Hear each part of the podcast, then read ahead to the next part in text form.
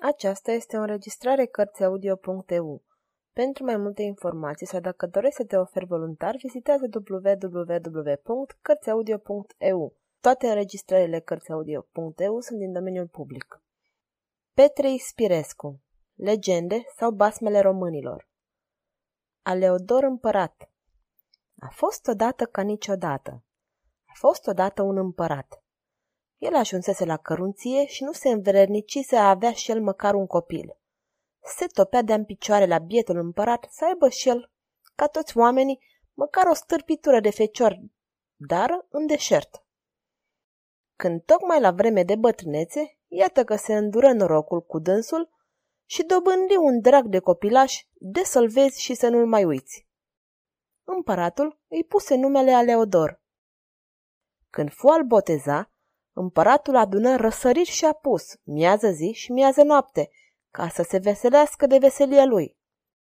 Trei zile și trei nopți ținură petrecerile și se chefuiră și se bucurară, de ținură minte cât trăiră. Băiatul de ce creștea, de-aia se făcea mai isteț și mai iscusit. Nu mai trecu mult și iată că împăratul ajunse la marginea groapei. Când fu la ceasul morții, el luă copilul pe genunchi și zise Dragul tatei, iată că Dumnezeu mă cheamă. Sunt în clipa de-am da obștescul sfârșit. Eu văd că tu ai să ajungi om mare și, chiar mort, oasele mele se vor bucura în mormânt de isprăvile tale. Asupra cărmuirii împărăției n-am nimic să zic, fiindcă tu cu iscusința ta știu că ai să o duci bine. Un lucru nu am să-ți spui.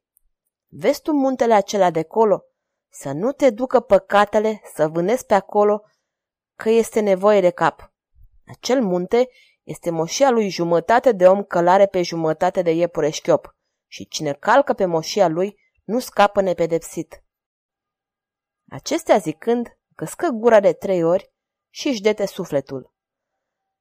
Se duse și el ca toată suflarea de pe pământ, de parcă n-a fost de când lumea și pământul. Îl jeliră ai săi, îl jeliră boierii, îl jeliră și poporul. În cele de pe urmă, trebuiră să-l îngroape. Aleodor, după ce se urcă în scaunul tatălui său, deși copilandru, puse țara la cale ca și un om matur. Toată lumea era mulțumită de domnirea sa și oamenii se făleau că le-a fost dat de sus ca să trăiască în zilele lui. Adesea ieșea Leodor la vânătoare ca să-și petreacă ceasurile ce-i prisosea de la tribuințele împărăției. El ținea minte ce-i spusese tatăl său și se silea să-i păzească cuvintele cu strădenie. Într-o zi, nu știu cum făcu, dus fiind pe gânduri, și alunecă de călcă pe pământul pocitului de om. N-apucă să facă 10-20 de pași și iată că se pomeni cu dânsul dinaintea lui. Acum nu era lui pentru că trecuse pe pământul omului cel slur și scârbos, ci îi era ciudă cum de să calce vorba tatălui său ce-i spusese cu grai de moarte. Pocitania pământului îi zise, Toți nelegiuiții care îmi calcă hotarul cad în robia mea. Mai întâi trebuie să știi, îi răspunse Aleodor, că din nebăgare de seamă și fără voia mea am călcat pe cuprinsul tău și n-am niciun gând rău asupra-ți. Eu te socoteam mai altfel, dar răvăs că ai de gând să-ți cer iertăciune de la mine ca toți fricoșii. Ba, să mă ferească Dumnezeu! Eu ți-am spus curatul adevăr și dacă vrei luptă, alegeți. În săbii să ne tăiem, în buzdugane să ne lovim, ori în luptă să ne luptăm. Nici una, nici alta, ci, ca să scap de pedeapsă, alt chip nu e decât să te duci să-mi aduci pe fata lui verde împărat. Aleodor voi să se codească oarecum, ba că trebile împărăției nu-l iartă să facă o călătorie așa de lungă, ba că n-are călăuză, ba că una, ba că alta. Dar aș, unde vrea să știe pocitul de toate astea? El o ținea una și bună să-i aducă pe fata lui verde împărat, dacă vrea să scapă de ponosul de tâlhar, de călcător de drepturile altuia și să rămâie cu sufletul în oase. Aleodor se știa vinovat deși fără voia lui, dar știa că a făcut un păcat și a călcat pe moșia slutului. Mai știa iară că de omul dracului să dai și să scapi. Să n-ai nici înclin, nici în mânecă cu dânsul. făgădui în cele din urmă să-i facă slujba cu care îl însărcina. Jumătate de om călare pe jumătate de iepure șchiop știa că, deoarece Aleodor a făgăduit, apoi are să-și ție cuvântul ca unul ce era om de omenie și zise Pasă cu Dumnezeu și să-ți ajute să vii cu izbânda bună. Aleodor plecă și cum mergea el, gândindu-se și răzgândindu-se cum să împlinească sarcina mai bine, căci își dăduse cuvântul. Se pomeni la marginea unui eleșteu și o știu că se zbătea de moarte pe uscat. Cum o văzu, el se duse să o ia ca să-și aline foamea cu dânsa. Știuca îi zise, nu mă omorâ făt frumos, ci mai bine dăm drumul în apă, că bine ți-o mai prinde când cu gândul nu-i gândi.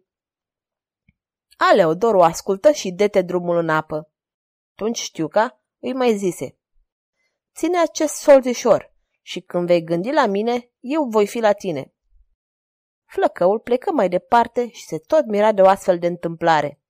Când, ia că se întâlnește cu un corp ce avea o aripă ruptă și voind să vâneze corbul, el îi zise Făt frumos, făt frumos, decât să-ți încarci sufletul cu mine, mai bine ai face să-mi legi aripa, că mult bine ți-o mai prinde. Aleodorul ascultă că era băiat viteaz și de treabă și îi lega aripa. Când era să plece, corbul îi zise Ține penița asta, voinicule, și când vei gândi la mine, eu voi fi la tine. Luă penița Leodor și-și cătă de drum. Dar nu făcu nici o sută de pași și iată că dete peste un tăune. Când se gândea a strevi cu piciorul, tăunele zise Cruță în viața Leodor împărat și eu te voi mântui pe tine de la moarte. Ține acest pufuleț din aripioara mea și când vei gândi la mine, eu voi fi la tine. Auzind Aleodor unele ca astea și că îi zise și pe nume, odată ridică piciorul și lăsă pe tăune să se ducă în voia lui. Și mergând înainte cale de nu știu câte zile, dete de palatul lui verde împărat. Cum ajunse aici, se puse la poartă și așteptă că doar de va veni cineva să-l întrebe ce caută. Stete o zi, stete două, și ca să vie cineva să-l întrebe ce voiește, ba. Când fu în ziua a treia, verde împărat chemă slujitorii și le dete o gură de opomeniu. Cum se poate, le zise el, să stea omul trei zile la poarta mea și să nu meargă nimeni să-l cerceteze? Pentru asta vă plătesc eu simbrie. Pentru asta vă am eu la mine pe procopțeală. Slujitorii dădeau din colț în colț și nu știau ce să răspunză. În cele din urmă, chemă pe Aleodor și îl duse înaintea împăratului. Ce vrei, flăcăule?" îi zise împăratul. Și ce aștepți la poarta curților mele?" Ce să voi, mărite împărat?" îi răspunse el. Iată, sunt trimis să-ți cer fata." Bine, băiete, dar mai întâi trebuie să facem legătură, căci așa este obiceiul la curtea mea. Ai voie să te ascunzi unde vei voi, în trei zile de rândul. Dacă fica mea te va găsi, capul ți se va tăia și se va pune în parul ce a mai rămas dintr-o sută fără cap. Iar dacă nu te va găsi, atunci cu cinste împărătească o vei lua de la mine. Am nădejde la Dumnezeu mărite împărat că nu mă va lăsa să piei. Parului îi vom putea da și altceva, nu tot cap de om. Să facem legătura. Așa? Așa se puseră și făcură legătura, scriseră carte și o întăriră. Vin fata de față, se învoiră ca a doua zi, el să se ascunză cum va ști mai bine. Iar dacă se învoiră, el rămase într-un neastâmpăr cel chinuia mai cumplit decât moartea. El se gândea și se răzgândea cum să se ascunză mai bine. Vezi că era vorba de capul lui, iar nu de altceva. Și tot mergând pe gânduri și tot plănuind, Iată că și-a dus aminte de știucă. Scoase solzul, se uită și gândind la stăpâna lui, când iată că știuca și venise și zise. Ce poftești de la mine, făt frumos? Ce să poftesc? Ia că ia că ce mi s-a întâmplat. Nu știi tu ceva să mă înveți ce să fac? Ia nu te mai îngrija, lasă pe mine. Și îndată, lovind din coadă, făcu pe Aleodor un cosăcel și l-ascunse pe fundul mării printre ceilalți cosăcei. Când se sculă fata și își luă ochianul și se uită cu el în toate părțile, nu-l văzu.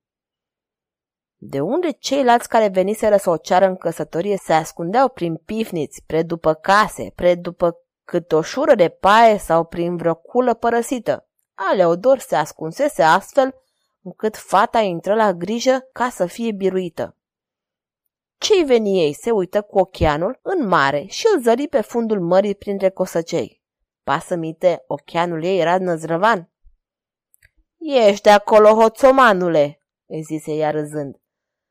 Ce mi te-ai posmăgit așa? Din coșcogea mi te omul mi te-ai făcut un cosăcel și mi te-ai ascuns în fundul mării. N-a avut încotro și trebuie să iasă. Ea zise și împăratului.